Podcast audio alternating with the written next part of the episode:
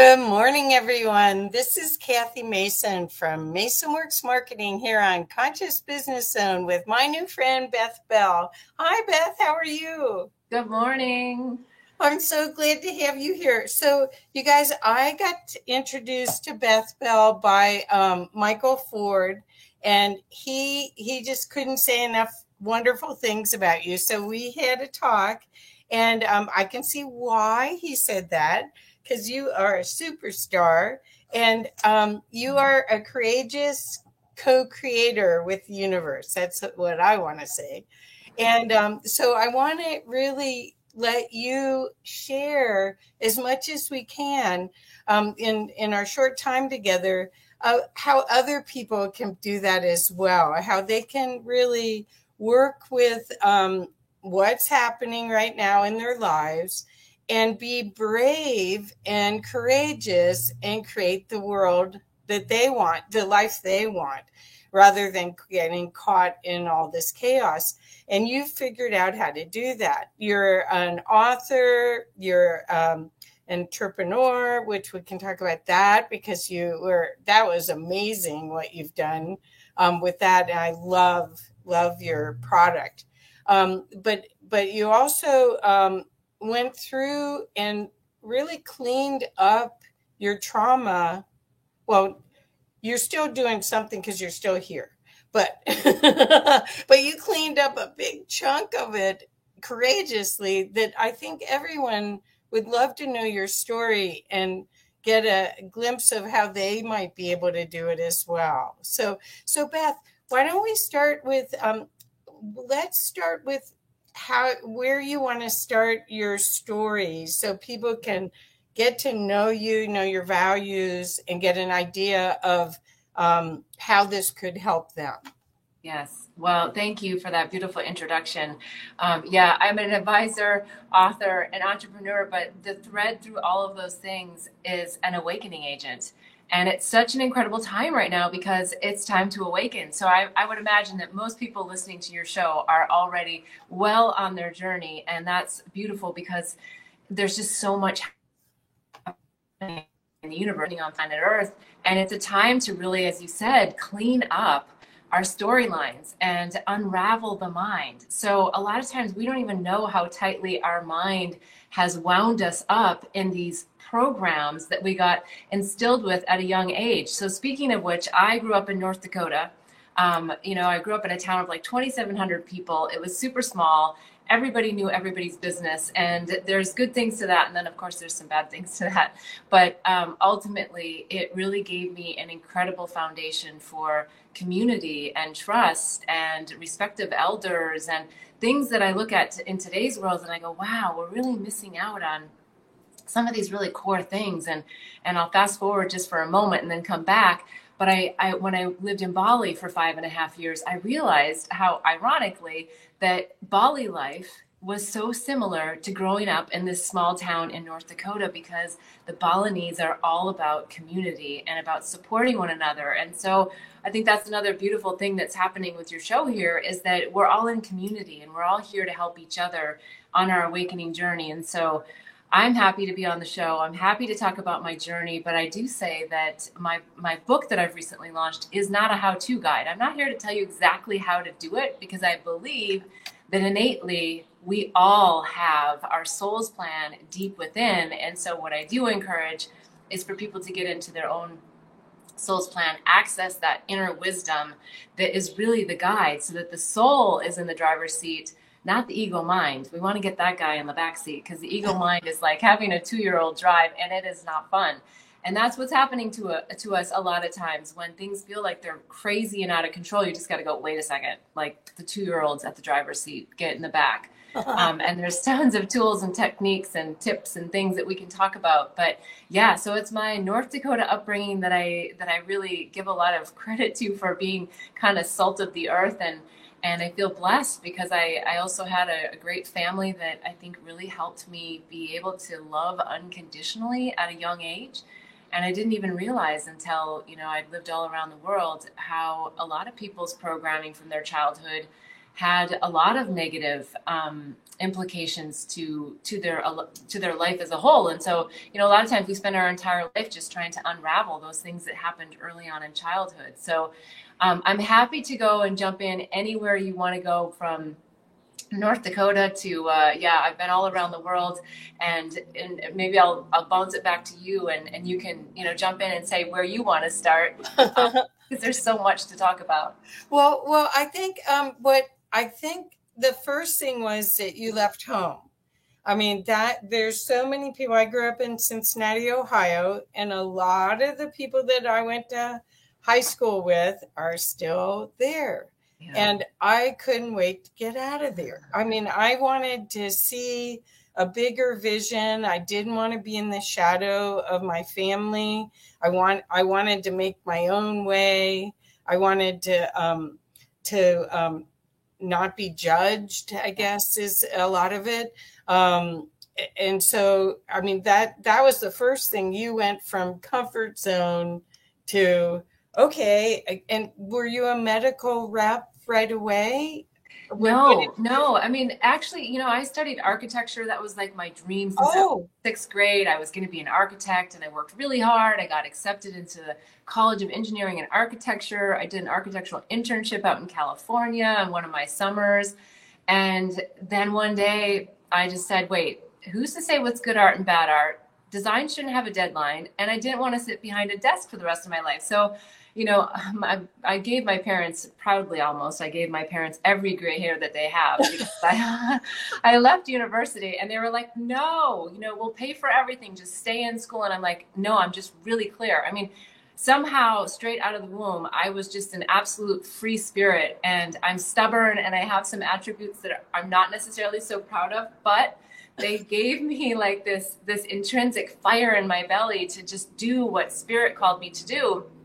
And a lot of times it was not what you know the community or the social constructs um, yeah. supported. So leaving university you know my parents all they could see was oh my god she's going to be unemployed she's going to be uneducated she's moving to california who knows what's going to happen to her and um, yeah so you know then i started a career in, in retail um, eventually went back to university got my degree in, in my bachelor of science and then had just this really great opportunity where I, I, took my sales experience, my sales management experience, and then my science background and education into the pharmaceutical industry, which is also really interesting because people who know me today, they're like, there's no way you were in big pharma. And I'm like, yeah, I was. And people that know me from Big Pharma are like, wait, there's no way that you're like a flower whisperer and all these spiritual things. and so um, I guess, I don't know, it's probably the Gemini in me, you know, that I can sort of have these two different, very different sides of me. But I've been straddling a lot of the third dimensional realities and the fifth dimension plus, plus, plus. Um, for the last, I, I would say the last 20 years and the last 10 have been super intense. Um, so yeah, I've, I've practiced a lot. I've, I've worked a lot on this whole, you know, inner wisdom thing. And, and I'm here to share what I've gone through. Um, and again, not because everyone has to love or hate or do my stories, like actually don't do what I did. Right. Um, but what I can say is the thing that I would say do is what I call intuitive risk taking. Um, and what I mean by that is that, you know, we get hits. You know, a lot of people say, oh, you know, I just got this gut feeling. And it's that intuitive hit that oftentimes we get, and we're too scared to take action on it. Why? Because we fear. We fear that stepping out of the norm, doing something that, you know, isn't acceptable to the masses or acceptable to our parents or whoever we're looking to for, you know, approval that we stop ourselves from doing some of these things. And so intuitive risk taking is something that I've been able to really dive deep on and, and practice a lot. And it's getting the hit and then it's getting the validation for the hit, right? So that you're not just immediately taking action on every little thing that comes your way, um, but that you're actually just sitting with it and sitting deeply with it and then understanding oh yes this is spirit that's guiding me it's not my mind you know it's not the two year old in the driver's seat but it's actually my spirit and and a lot of times it's those decisions that we make that we go i couldn't explain to you why i'm doing this and if it goes wrong i'm not going to have a backup plan it's those kind of decisions that that really scare the you know the whatever out of you um, but those are the ones that are the juiciest and when we take them and we just keep going, right? So I, I like to say that there is no bad decision. You just make another one. Right. Um, you know, it's the lanterns on the path that you keep following. Right. And so Right. that's the intuitive risk taking. And and look, along the way, as you know, and all of your listeners know, you are going to find the devil, the narcissist, you know, the all of those characters that that keep in mind that we we ourselves so eloquently place on our life path to cause us some pain because if we don't know suffering we don't know bliss just like if we don't know short we don't know tall right it's the whole yin yang balance thing um, we're going to call all these characters in to just you know try to take us off our path. And sometimes they do. Sometimes they get us off our path for months years you know who knows? Um, whatever we set ourselves up for. But it's always coming back to love and getting out of the fear that stops us from making those big jumps that is our soul's plan. And so yeah i just feel like now's the time for all of us to to really get together in community and help each other with our soul's plan because there's certainly enough people out there that want to tell us that we need to be on the ego's plan of you know doing doing doing and making money and be somebody. And it's like no no no just really find out who you really are not who you think you are or you're supposed to be for someone else. Right. so you know that's really the the soul's plan. And and once we're connected into that oneness and we know who we are and we know that we're connected to everyone else then things can flow with much greater ease and grace. We're still going to get the bumps but you know we're going to be in that flow. Well, there's something about the um, that that fear that you have right before you try something new that's kind of in between excitement and fear.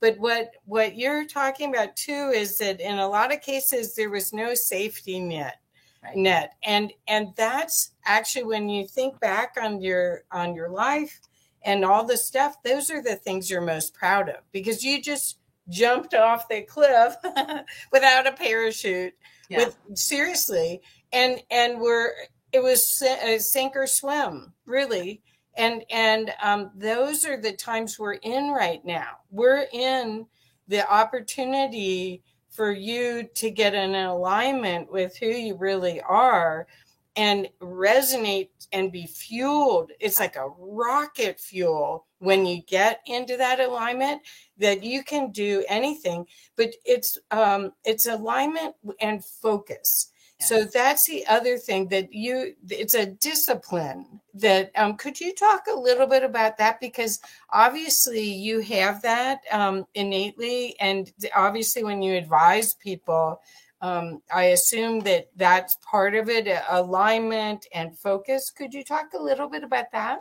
Yeah, you know, and it's it's the good old intention setting, right? It's about setting intention and then really lining up to it. And and getting that north star of where it is that that I feel I want to be and and more from a feeling standpoint. You know, a lot of people want to talk about the law of attraction, which is nice and you know, um, the secret and all that. And those are all great concepts, but you know those are also a little bit more focused on on things and the external world and the external world things making us happy when i have that i'll i'll be happy and you know we all know this but it is a practice to get to the feelings that we want to feel and feel them now. And that's hard when things aren't actually in front of us. When the bank account says zero it's hard to feel rich and abundant. When there's no food in the refrigerator it's hard to feel that food is coming to you from everywhere. But it is that good old trick of setting an intention of how do I want to feel and then surrendering and letting spirit come in and guide you. You know, it's I, it's just human nature. I don't know why, but why we have to get on our knees sometimes before we'll actually surrender. And so I think the message is is don't go there. Don't go to the place where you have to be on your knees to surrender. Just do it now. Just right do right it now, right? Just let go and let God and whatever God is to you, whether it's Buddha, Krishna, Allah, the universe, you know, whatever you want to call it, source energy. Um, it's the it's the energy, the source energy that that helps the flowers grow. It's the source energy that makes the waves in the ocean crash. You know, it's it's that energy that that is surrounding us all the time, but we don't we don't tap into it because we see ourselves as separate from it. So a lot of that to get in that alignment is to just get into the flow of that energy and it starts with step number 1 which is recognizing that it's even there, right? Cuz cuz we just get so bogged down with all of the things that happen in life and the yeah whether it's a phone call or or a child screaming or a husband or a wife that needs something you know all of these things. So so take the time right? Take the time to set the intentions and then take the time to sit with the intentions of the emotions that you want to feel. I know it's all basic stuff. It's just do we do it? You well, know that's well, the question i think it's okay so first of all i wanted to say that i think a lot of times people don't do things until their backs against the wall Right. So the fear is so strong to not be different in our culture in yeah. in the world and it's a survival fear i mean i, I imagine um, when we were um, you know a thousand years ago we were in community and if we were too different we might have starved to death or we might have been eaten by animals because we were out.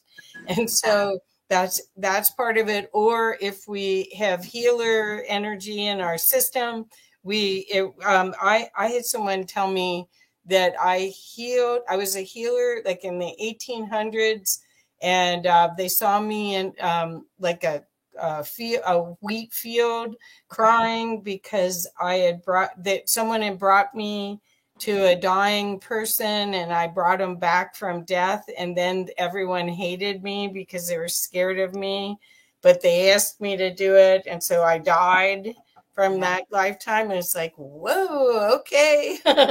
it's like, so it's innate in, in a lot of us that it's okay. Like, I just got to do this. I'm just going to. I, I just have no other choices but to show up completely you know that kind of um, uh, push past the fear because you have no other choice. That that's yeah. a, a lot of people are in that right now. And yeah, then, well, yeah, the underbelly is coming up for all of us, right? The the past lives, the karmic entanglements. I mean, you name it. Like it's way beyond like our family stuff. You know, it's way beyond what we think our parents did to us, or you know, our first boyfriend did to us, or girlfriend, or whatever. Yeah, it's it's the deep stuff, and it's it's such a beautiful time to clear it. It doesn't feel beautiful. Like, look, I've just come out of a massive oh heaviness and you know stuff that was just weighing on me, and then you know once you just stay diligent with it um, which is also staying out of the mind, right? Staying in the heart and le- allowing yourself to feel it. I mean, there was energy that I just felt like, man, I know how to shift energy, but I'm not shifting this stuff. And I reached out to everybody that I knew that in my support team that that could help me. But you know, sometimes, you know, the emotion you have to just sit with it, you know, and and and it sounds like a bad example maybe, but you know, when your dog dies, you feel sad, and sometimes you just have to be sad for a period of time. You just have to really like transmute that emotion and that feeling and that energy, which I think is what's happening for, and the train says yes too. Um, that's what's happening for a lot of, especially light workers, especially the people who are more in touch with that inner guide and their knowingness of who they really are and their gifts. Um, all of our stuff is coming up for observation to be able to let it go because we want to clean this stuff out. Um, you know, I also wrote in my book in the introduction Love is the new currency. How rich are you?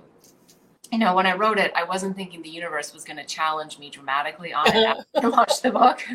But it's so true. And I bring it up because I feel like, you know, for all of us, I just want to say keep going because what you have and the light you have within you is just priceless. Like there could be a whole new MasterCard ad about it, right? Like it's priceless.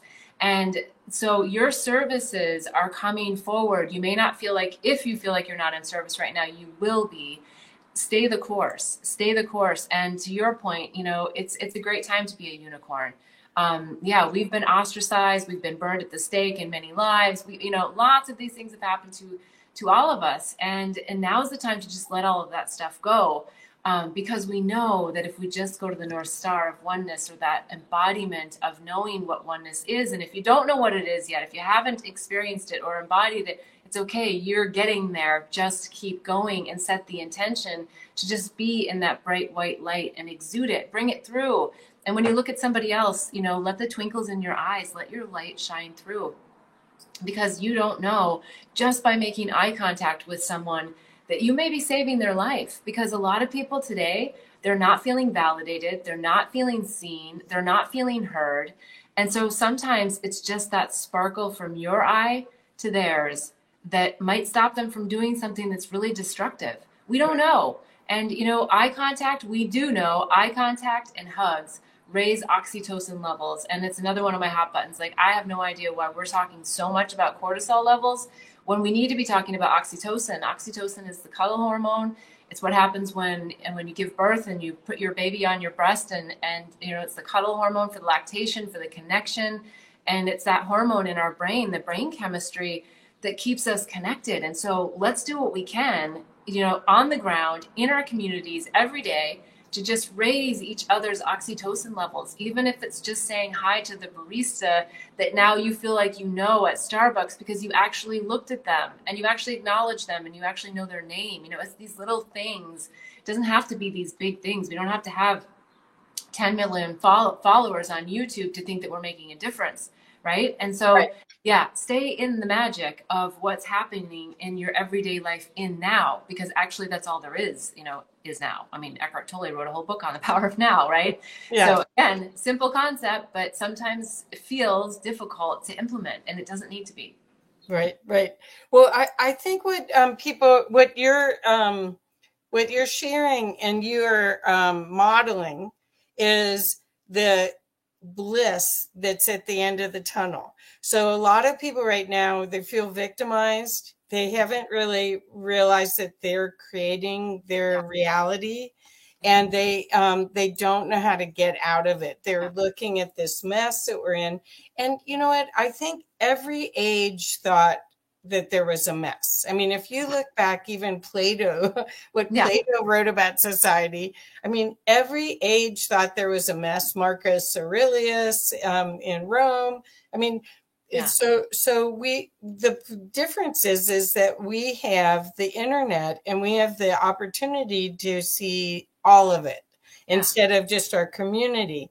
But everything starts here, and that's where I was so excited about what you're doing is because I think you have um, part of the recipe, if not the recipe, of how you get out of that victimization model into self love and showing up as the bright light that you are.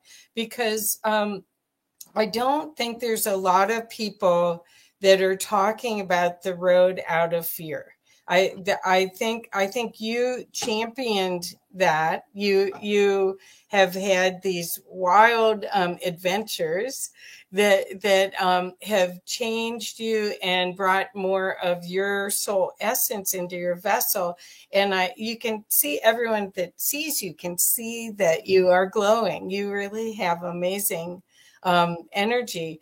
And so I want that um, that opportunity for everyone that's watching this to get a chance to see that path and maybe um, work with you or um, certainly read your book.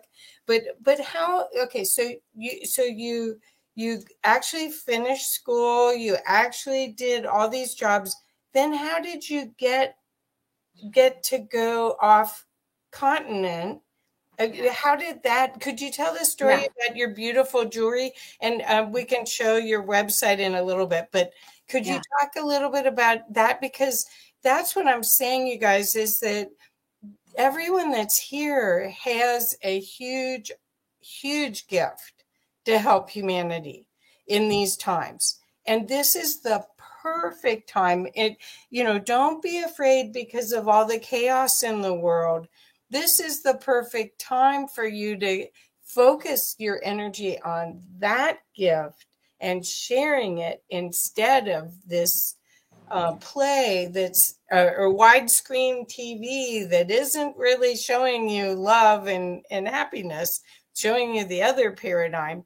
Focus on the inside to find that and then go do it. Just do it like the Nikes yeah. thing, right? Yeah.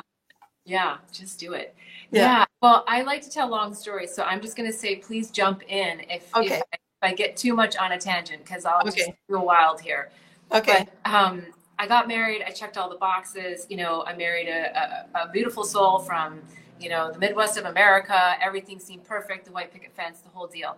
Um, we moved from California to New Jersey, and yeah, and for all intents and purposes, from the outside um, and from my mind, I thought it was all perfect too. Um, but even though deep inside, my soul had been nudging me all along, and I didn't want to listen, and I didn't want to listen, and I didn't want to listen.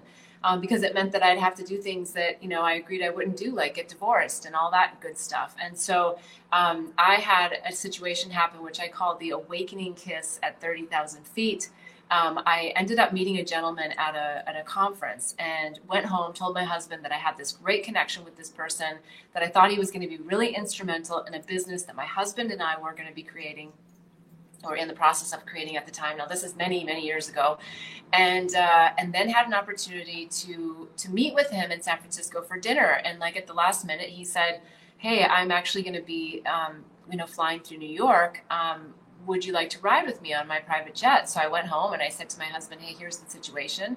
Um, he wasn't the jealous type. And he said, yeah, sure, go for it. So I did. So I got on the jet. Um, and I knew that there was a special connection with me and this individual, but I didn't think it to be romantic. And I was married and I took marriage very seriously. And to me, like thinking about someone else um, was cheating on them. So I, I was pretty straight and narrow with my, my standards. And um, I got on the plane and we started talking about, you know, leadership and hiring people and identifying attributes in people to, to be part of organizations and, you know, like that kind of conversation. And the connection between us just like exemplified. And at one point at 30,000 feet, he just leaned over and kissed me. And I was just like, oh my God, um, you know, shocked by it all. And what's important about that kiss is that it woke me up at a cellular level so it wasn't so much about the romance at that point. It was that he woke me up. Like every cell in my body went, whoa, wait a second.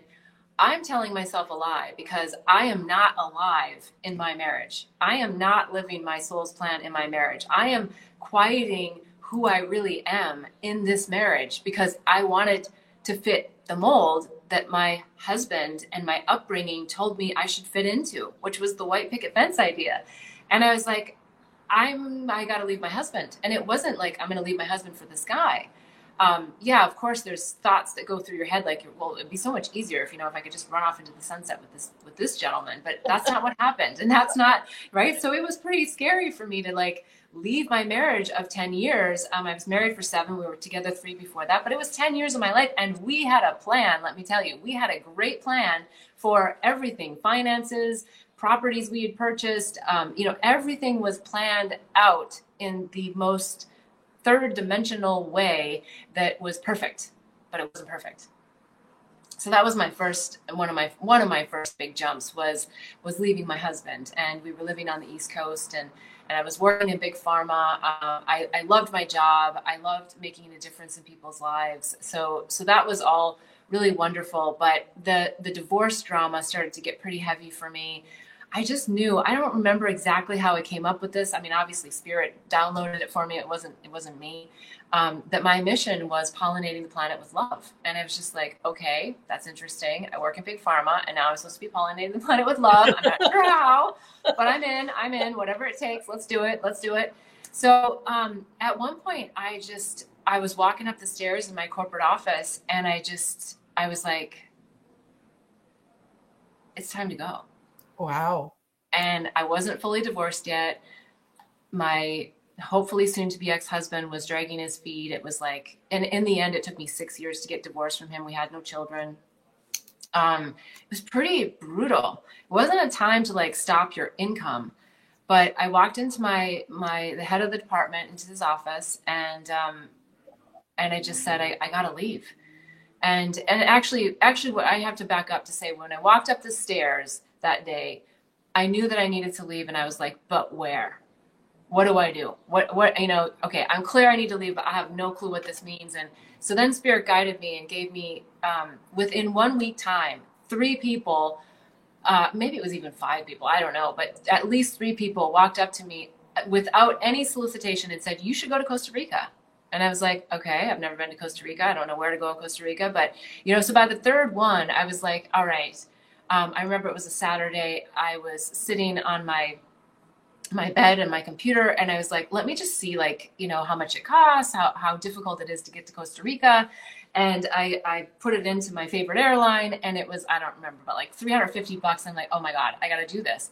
I bought the ticket and then I basically said, oh, I got my job, right? Like, wait, I don't think I told anybody that I did that. I was just like focused on what do I say to the head of the department on Monday morning when I walk in. So I planned this whole thing. Okay, this is what I'm going to say. This is how I'm going to do it. I walk into his office and all I could do was cry. Right. And it's like, oh, damn it. We spend all of our life and all of our career to be competent, capable women.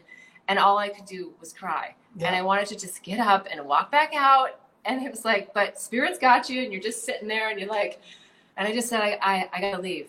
I, I have to leave. And he's, he was quite shocked. And he said, he knew I'd been going through the divorce. And it, it was like it, this angel that came through him. And he said, you know, take the time you need, but don't leave. He's like, take one month, take two months, take three months if you need. He's like, but don't leave. And so we agreed that that I would take um, one month and that I would come back after that one month well, a longer story longer, um, I didn't come back for a month. I ended up resigning officially from that role. Um, I, I, traveled the world for, for nine months, which is a little bit interesting. It wasn't planned that way, but probably a nice gestational period uh, for my little rebirth. And, uh, and then ended up going back into corporate. They called me back and they called me back for opportunities. I go into all these details about, you know, re- saying no to a lot of the opportunities and then when i said yes to come back and that was all really wild and crazy and it had to do with a tarot card reading and i was so not into tarot cards at the time. So in the book i walked people through you know really where where i was in my mindset and where i was in my awakening journey and my spiritual journey and how like these concepts were foreign to me like these were not things that were like oh yeah i'll just go get a tarot card reading it's like no that was like ouija board to me at the time I don't I don't want to know, you know, about that crazy stuff. Like who's gonna and I think part of it was that I was I was so in touch and intuitive, but I didn't want to accept that part of me, so it was scary, right? right. It was a scary thing for me. And um, you know, yeah, so it's just it's stepping through that fear, as you said, and so I talk about how I did it and where I was along the way. And so I ended up going back to corporate life. Um, I had an agreement with the universe. It would be two years. I wanted to spin out. Like, we got to get on this pollinating planet with love mission.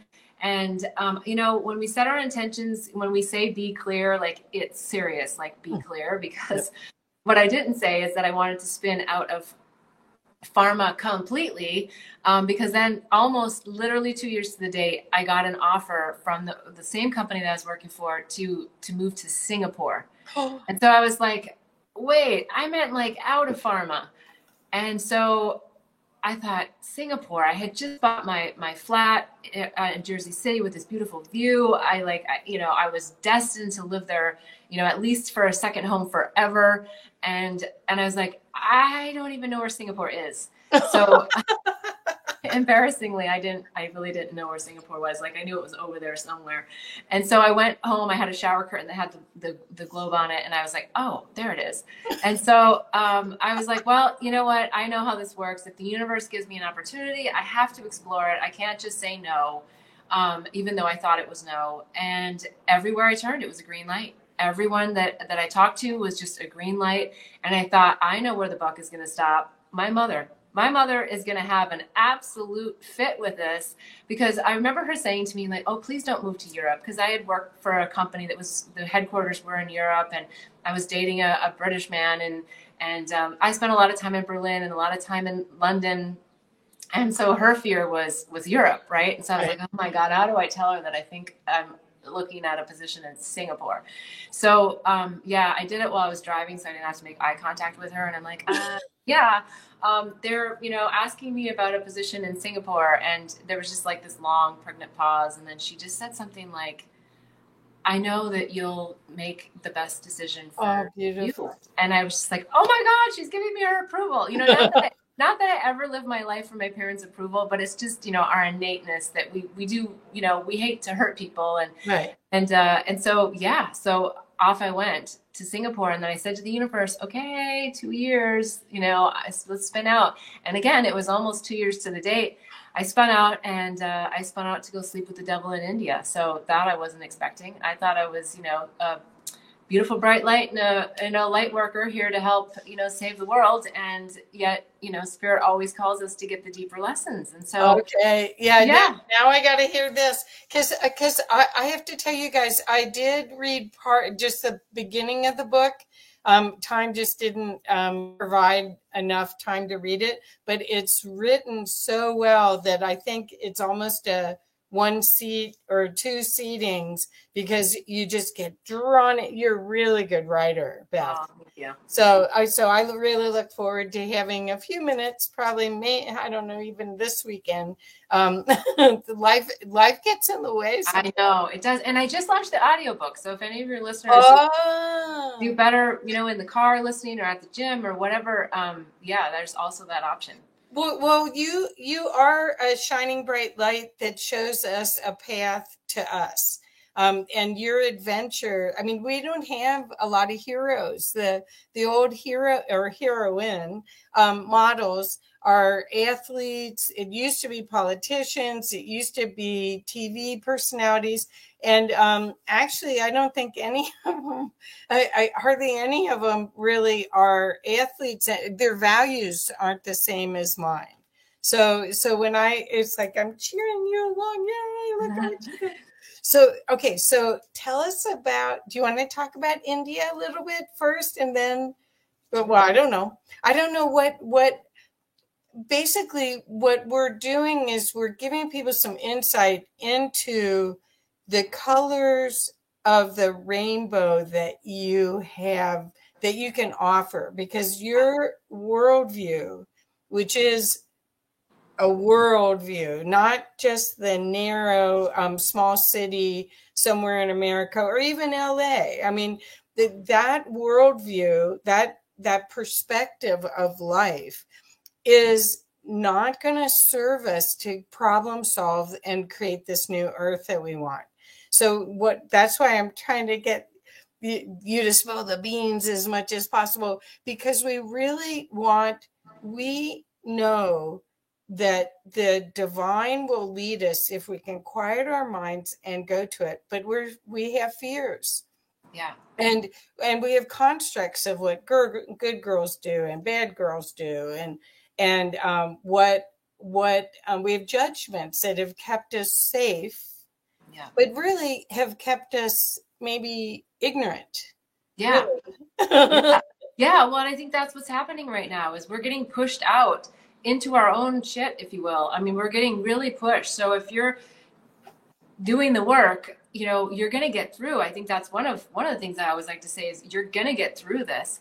Yeah. Um, but to the point, and something you're bringing up about India, you know, I'll say this because I want it to be more about about the viewers than it is about about me. That if you're an empath or you're compassion a compassionate person, a light worker, whatever, a way show or whatever you want to call yourself, um, you almost I feel have to sleep with the devil, be with a narcissist, a sociopath, or one of these characters because you know, as much as I like to think that you could just supersede it and not have to experience it, you learn so much from it. So if you can get yourself into the learnings and the lessons and out of the victim of it, you will do so much I don't like to say better, but you'll do you'll you'll get through the process. And and that's all you're here to do is to is to process and transmute and allow yourself to get to this place where where you actually can move into a blissfully neutral state more consistently, right? So it's not about just like, oh, I'm in bliss because we're human and we're always going to have the ups and the downs. And so it's about how quickly can I get myself back into that blissfully neutral state, which is I allow myself to feel it, I allow myself to process whatever the situation is that happened. Um, our animals teach us so much about this. What do they do when they experience trauma? They shake it off, right? So I talk in my book about when I went to Ratu Bagus's shaking ashram. I thought it was the craziest thing that I had ever done. Like I literally thought like Candid Camera had to show up at some point. Our Netflix series was gonna like do like the crazy things that people do on the awakening journey. You know, I mean, we literally shook three times a day for two hours a session. So six times, a, uh, six hours a day, we violently shook our body. Well, for me, I did violently shake my body and my knees hurt. And I was like, when I left, I was about to leave there, I was like, what the hell did I just do? This was ridiculous. Because most other people were letting spirit shake them.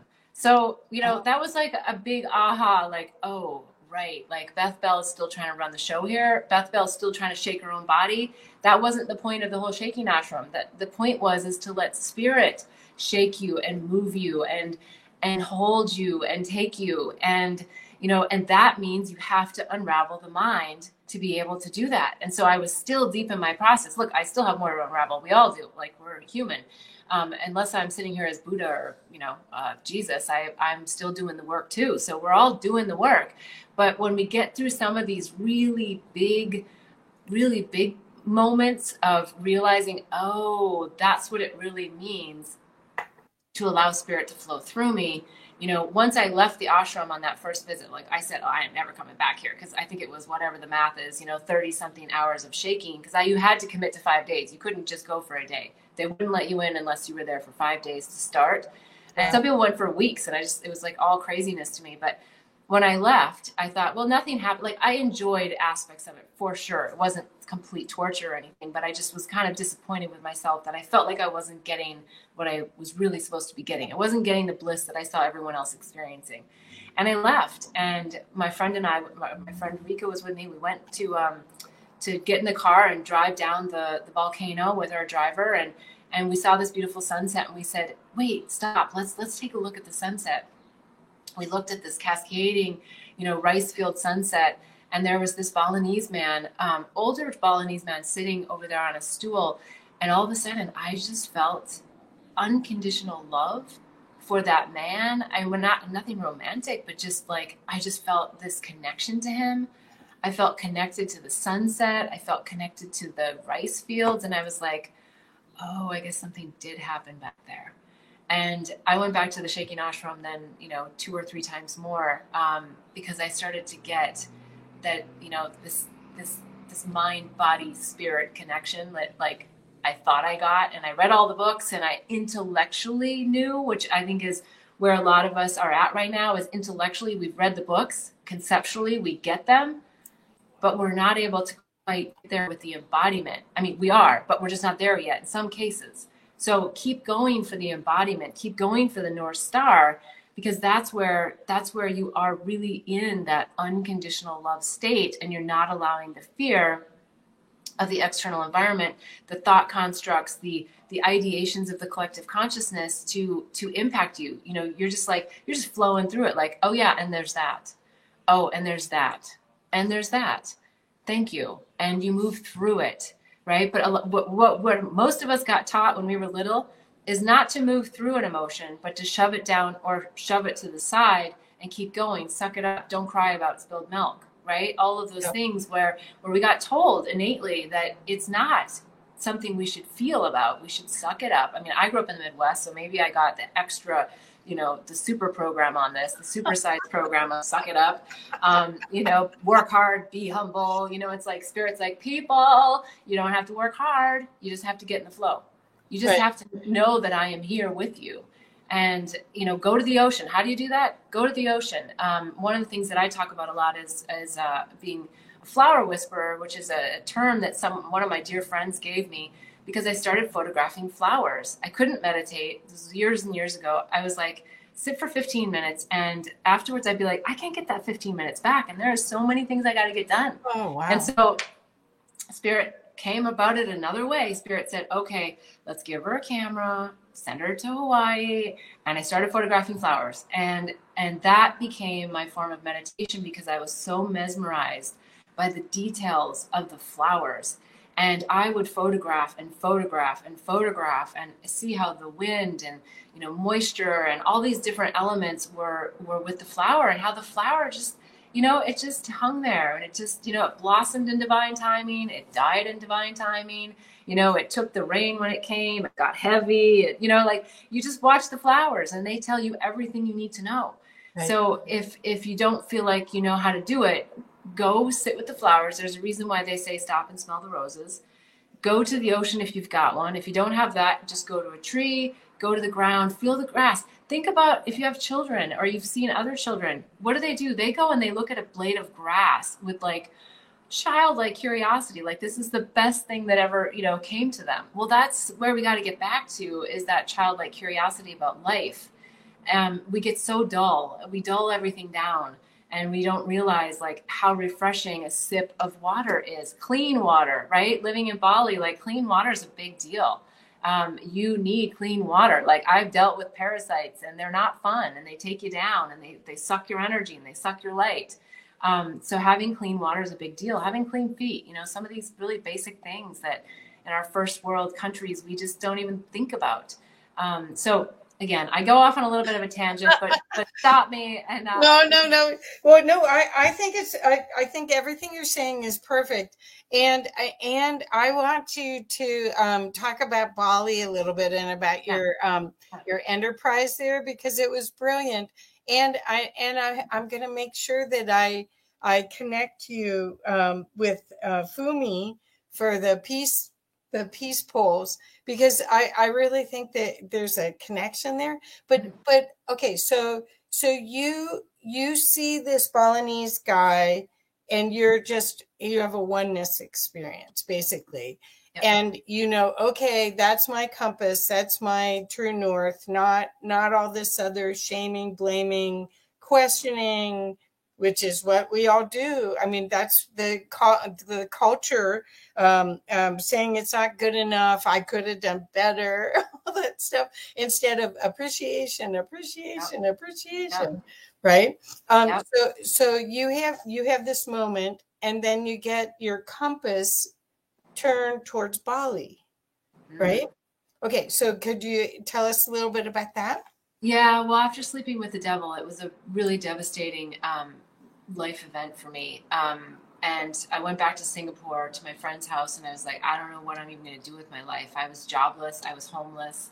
I, yeah, I didn't know. And she said, you know, why don't you go back to Bali? That seems like a nice healing place for you. So I went to Bali thinking that I was going there to just live in the light, heal my wounds, and and I did both of those things. But I also went there to experience black magic. So I went for another deep dive, you know, coming off the devil and all of that. I, I went in in, a, in another way to learn more. Um, and I had made some products when I had visited Bali a couple years prior. Um, and without expectation, I, I, I just ended up making these products. It was a divine alignment. I had been looking for someone to make my little flower bouquet photo albums. And oh. the place that I was staying at, the, the butler just I showed it to him and he said, Of course we can make these in Bali because I wanted someone to place the intention of love, to and really infuse the products with love. And so I realized how empowered the, the Balinese hearts are. And they I was like, these people are the people that need to be making my products because I want them to infuse the love that they have in their hearts. So um, yeah, so I started making these products and I, I decided to go back to Bali um, to be in this beautiful place um, heal my wounds. And a long story short, uh, Spirit said, "Oh yeah, those are the mini mantra word bar necklaces. So there's little mantras on them. That one is live life in love with everything, bliss. That one is I am grateful, knowing love, feeling love, bliss. And they all have bliss on them." Um, because bliss stands for beautiful, long lasting, irreplaceable, spiritual, and still, which is what I believe flowers and relationships represent in our life. And then another one in there is breathe, baby, breathe. Sometimes it's the basic, uh, you know, the basics of breathing. So I'm sure a lot of your viewers have done some conscious breath work. If not, that's also a really great way to just get inside, get out of the mind, um, quiet it. Yeah, so those those are um, a, a, really great. They're all 925 sterling silver, and and they're like I said, infused um, by the Balinese artisans that work with me to to make them. So, um, yeah, Spirit said, You're going to do a retail store. And I was like, No, I am not. You know, like I am not here to do a retail store. And um, the, the quick, the quick story on it was, a, a, friend of mine, a, a, new friend that I had met in Bali. She had a, a nine year old daughter at the time, and we were sitting around, and I showed her these little flower bouquet photo albums. She's like, "Oh my gosh, you need to open a store." Well, all the products were stuck in a storage unit in Singapore, which is a whole nother story. But uh, and I was like, "No, I don't. I don't need to, and I don't. I can't even access those products to sell them in a store if I wanted to." Well, she just said, I'm just getting this hit. So, okay, whatever. I'll stay open. I'm like, I'll stay open to it, like maybe in like six months from now or something. Well, her daughter came with me to the gym one day, and at the time I had a full time driver because they're not that expensive. But I wasn't going to drive a motorbike. They drive on the other side of the road, which I knew from Singapore, but I was like, I cannot drive a motorbike. And so I was really fearful of all that for a while. And so I had this driver, and, and uh, me and the nine year old, we decided that we were going to have him take the long road home and go down Monkey Forest Road So he was driving down the Monkey Forest Road, and the nine year old had heard her mother say that I should have a shop. She was also very intuitive. And she said, Stop, stop, Jimmy, stop the car. And so she pointed and she said, Let's go look at that store. I think that store is for you. And I was like, What? So, you know, so Jimmy pulls the car over and I said, Jimmy, go in, check it out, get the Balinese price, just find out. And I'm like, let's just explore. Like, I wasn't serious. I wasn't going to open a shop. So he goes in and he comes back and goes, Beth, it's perfect for you. And I'm thinking, how do you people think like what's perfect for me? I don't even know what's perfect for me. Like, so, so goes, you got to go in, you got to, you got to go in, you got to talk to him yourself. So I was like, okay. So I go in and I, and I walk in just full body goosebumps. And I'm like, this is my shop. Oh my gosh. And so I find myself a minute later, like it's just weird. I find myself because there's a, a, a, little sitting area for a, a, villa that they rent out right behind the shop. And so it's like, come on, come on, the owner's back here. We're sitting at this table in the lobby with the with the father and the son and myself, my nine year old, and my driver, and I'm negotiating a deal on this retail store that I was, you know, destined to say that I am not going to do. um, and and so I just like we stopped negotiating and I, I get in the car and Jimmy's like, do it. And the nine year olds do it. And I'm like, I just need to go home and take a cold shower. So I went home, I took a cold shower, and I was like, okay, actually, I know deep inside I'm supposed to do this, but this is crazy. This is crazy. But I had done enough intuitive risk taking that I knew, and I was like, okay, I'm to look for validation points, look for validation points. And everything just kept aligning. And I'm like, oh, really? I mean, it wasn't that I didn't want to do it, but it was like, I just, that wasn't my dream. It wasn't my dream to like, like do a whole you know tenant improvement on this store and sign a contract and it meant that i was going to be there for years and you know they wanted five years and you pay all up front you don't pay by the month. Like you pay these guys like the whole rent up front so there was all these things to think about but spirit just kept saying yeah you can sit with this but you know what's going to happen. The mind is going to come in and tell you all the fearful reasons why you shouldn't do it. When innately you know right here in your third chakra that this is the thing to, for you to do right now. We're, you know, like you, you got all the signs. So I did it. Up the top, Monkey Forest Road, you know, right, right, right next to the Monkey Forest Sanctuary. It was beautiful. I met people from all over the world. Um, yeah, I can't say enough good things about it. There was tons of challenges, like tons of things you wouldn't expect. I talk all about in the book. Um, and then eventually came to a place where I knew that this the store needed to come to a close and that just all happened very beautifully and blissfully. And then eventually i realized okay my homeland's calling me back. Um, i got to go back. It, i loved bali but my parents were getting older my nephews were growing up um, and i just knew as a as a light worker wayshower that it was time to come back to my homeland and shine the light here. So i did and yeah and so everything that i've done you know it's it's it's it's not really from me. It's it's from following spirit. And you you used the word proud earlier in this discussion. And um, i have to say that a lot of what's in my book are not my proud moments. They're right. actually my vulnerable moments that a lot of you are going to say i would never do that. And all i can say is yeah i would have said that too you know but when you step into it it's your lesson. And then back to your other question and point which is you have to understand that you've called all these people places you know into your life for your journey. Everyone right. has a very unique journey home. And if you want to wallow in it you can but that's just silliness. It's just silliness because you asked them to play that role to do that hurtful thing to you and until you start to decide that you're going to take accountability and responsibility for your own life, you will be the victim. But right. that's not how it really works. If you really want to know and you think you're really spiritual and you're really on this journey, then you got to get over that victim part because, um, yeah. And you'll see in the back of the book, I write gratitude notes to everyone, even the devil, because even the devil was an angel. Yeah. Well, I, I think that's what everyone, I mean, when people write books like yours, um, and and I get to publish books, so sometimes I've I've published a book or two that they're like confessions. I mean, where where there's such a healing writing it because you review everything. Um, I'm going to show your website real quick so people can see yeah. all the things and and actually see the cover of the book. And um, I'll just scroll down. But but yeah. basically, your journey has been clearing, clearing, clearing. It's almost like you do Ho'oponopono every day. Um, and then and then here's this beautiful book. Um, it's called Angels, Herpes, and Psychedelics: Unraveling the Mind to Unveil Illusions, which yeah. which if you want we could talk about the title. Um, but here we go. So you, here's um, it's bethbell.me so here we go. And and it's a memoir book, but it's a teaching. I, I think it's a teaching model where where you can really allow yourself to go on the journey with Beth and um, have a chance to see where you are um, doing something similar. The storyline, the physical place might be different, but right, right, yeah. Beth. Absolutely, absolutely. Yeah. It's not admittedly, it's not a how-to guide. I think anyone that tells you that they have a how-to guide for your soul's plan is, is full, of, full of it because you set it up so intricately that only only you can unravel it. We have all these people that can help us see things that maybe we can't see, but only you can really really truly unravel your own mind.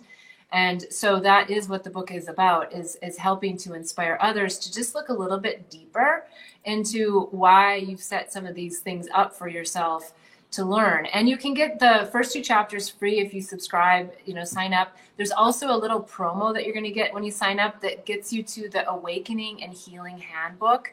Um, there's a special price for that. And so that gets into all of the modalities that I talk about in the book. Um, you know, writing the book, and I agree with you that a lot of times writing the book is like super, um, you know, healing to, to write it down. But it was almost like when Spirit told me I needed to write the book, I, I dedicated a year and a half of my life to, to write the book. It's not that I didn't get aha moments while I did it, but I did it in a way because I had already done all the work. So it was really for me, not as I didn't have as many aha moments because they were already in the book. Like they were already written. I'd already kind of d- dove deep into them. And so, yeah, the hope is is that it will inspire and empower you to just dive deeper, to give you some tips, tools, and modalities you know, a great big menu of things that you can say, oh, maybe I want to do this, or oh, maybe I want to do that. You know, all the way to something as extreme as psychedelics, which I've always said I will never do drugs, you know, other than the occasional use of alcohol, not even marijuana or cannabis. You know, that was just off my radar. I just was not going to mess with anything that would make me lose my mind because right. I saw that as such a bad thing. And then when I realized, oh, wait, like losing my mind means that spirit is driving and of mm-hmm. course we don't like lose our mind like we're walking around with our you know our head cut off it's like we're we're not in our mind and the ideas of the mind and so psychedelics are i'm a, I'm a big spokesperson for psychedelics in the right safe set and setting with a shaman that you have vetted so i have a lot to say about psychedelics how, how, i have a lot to say about how to when it comes to psychedelics because because there is a lot happening with the psychedelic journey. Um, and if you haven't done a lot of the work to understand the multi-dimensional aspects of yourself and of everything else that's at play, the entities and everything that's happening, um, you can find yourself in some difficult situations that you really don't need to have. So, um, yeah, having a, a, journey with someone who can really hold a sacred space is super important. Don't do psychedelics because your friend's doing it and they had a great journey and you're just going to show up and rock up and do it. You got to talk to the people you're sitting with. You have to know the people that they attract because the biggest thing about psychedelics is that they're going to help you with the North Star, but you still have to do the work. They will not enlighten you. Psychedelics will not enlighten you if you think that they're enlightening you, then you're on the wrong path because then, as far as I'm concerned, if you're going and just going out there and then you come back and then you're like, okay, I got to go go out there again and come back, I got to go, then you're just doing drugs. Then you're I know that sounds harsh, but I really I really see that. It's the integration work. The journey of psychedelics is after the journey. It's the integration work. How do I pl- apply this to my life? How do I embody this so that I can be here in this meat suit doing the work um, so yeah, it's a really fine line. Um, but psychedelics can do some really amazing things for you. They can help shift the energy, um, but it's you're always going to be responsible for unraveling your own mind. Right. Now, one of the other topics that a lot of people don't like to ask me about, in fact, one guy on an interview, he's like herbs, and I'm like, no, you read it right. It's it's herpes. it's not herbs. There's herbs for that, but it's no, um, you know, because herpes is is also a story that I talk about in the book very vulnerably, and the purpose of it is multifold. One is that virus shame is alive and well, and I realized that when COVID hit um, I actually added more to the book, realizing that people were going to understand. Because if you remember, like more towards the beginning of the whole COVID thing, like people got COVID, don't tell anyone. You know, it's like, why? Well, because they knew that they were going to be judged for maybe they didn't wear their mask, or maybe they didn't, you know, they went out in public, or maybe they blah blah blah blah blah. That whatever people wanted to to try to you know chastise them for, people were even secretive about getting COVID because they also felt like lepers. They were like, oh, you know, nobody wants to be around me. I have to quarantine. Like, oh, and they felt so guilty if they gave someone else COVID, right? So I'm like, okay, people are ready for the herpes talk. Like, yeah, the shame that goes along with herpes is debilitating. If you don't heal that core wound that comes from from getting herpes, you are going to be in misery with this lower vibrational element and if you can trans really transmute um, the ideas around virus shame, you can transmute anything. Right. Because right. And, and so it's about getting to the trauma. It's not just about herpes. It's about whatever your trauma is, whatever your core wound is. And of course, the core core wound for all of us is the core wound of separation from source, right? It's the cut of the umbilical cord and it's the, oh my God, I'm falling and I'm all alone here on the universe. Um, you know, so that's the, the core, core one. But a lot of people are dealing with the abandonment wound right now. They're dealing with a lot of these deep seated wounds that is, in a sense, holding them back from knowing who they really are, and holding them back from being in that oneness connection with source and everything that is. So, so yeah, so my encouragement and you know my boldness of putting herpes on the cover is like there is nothing that we shouldn't be talking about. I'm a truth teller. So are you. Tell it. Get out of the closet on whatever it is. Speak your truth. Know your truth feel your truth be your truth you know shine your light show the way be a unicorn a fairy uh, you know a dust sprinkler like whatever you are you know um, it you know yep. get out and do it because we need you we need you now and if you're in the wrong relationship or you've got people around you that are dragging you down and telling you that you're silly, get out. Get away. Yes, you might have to move out of your house. Yes, you might have to whatever. I don't know what all the consequences you think are, but I can guarantee you that the consequences of following spirit are so incredible that all of the other stuff that feels so significant, so heavy, so difficult, so fearful will drop away. It will drop away. Yeah, yeah.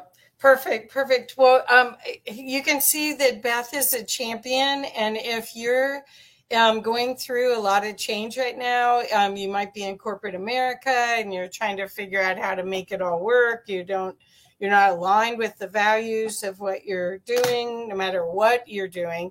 Um, she is, uh, she is your champion for change and to really show show your bright light. So I I, I hope that you'll go to um, bethbell.me. Is there any other ways? Yeah, yeah. Actually, I was just gonna say, um, if you go to my YouTube channel at Beth Bell Live every Sunday, 11 11 Pacific time, I have a live show. So you can ask me questions. If you can't make the live show, send me a PM on, on Facebook, Beth Bell, or, or Instagram, Queen Bliss B, or on YouTube.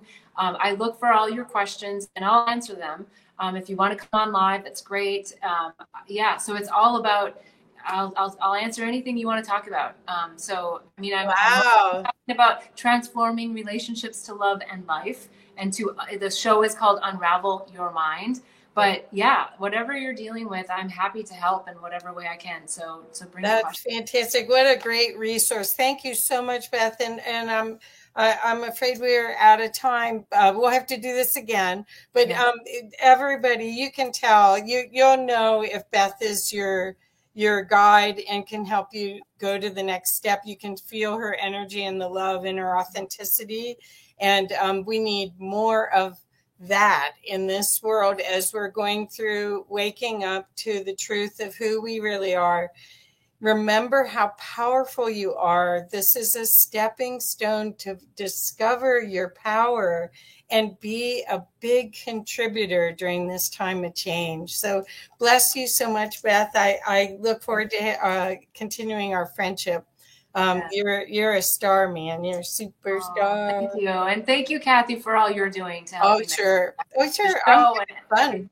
You can tell I'm learning with everybody because there's still, you know, there's still so much wonderful stuff that I don't know about that I want to know about.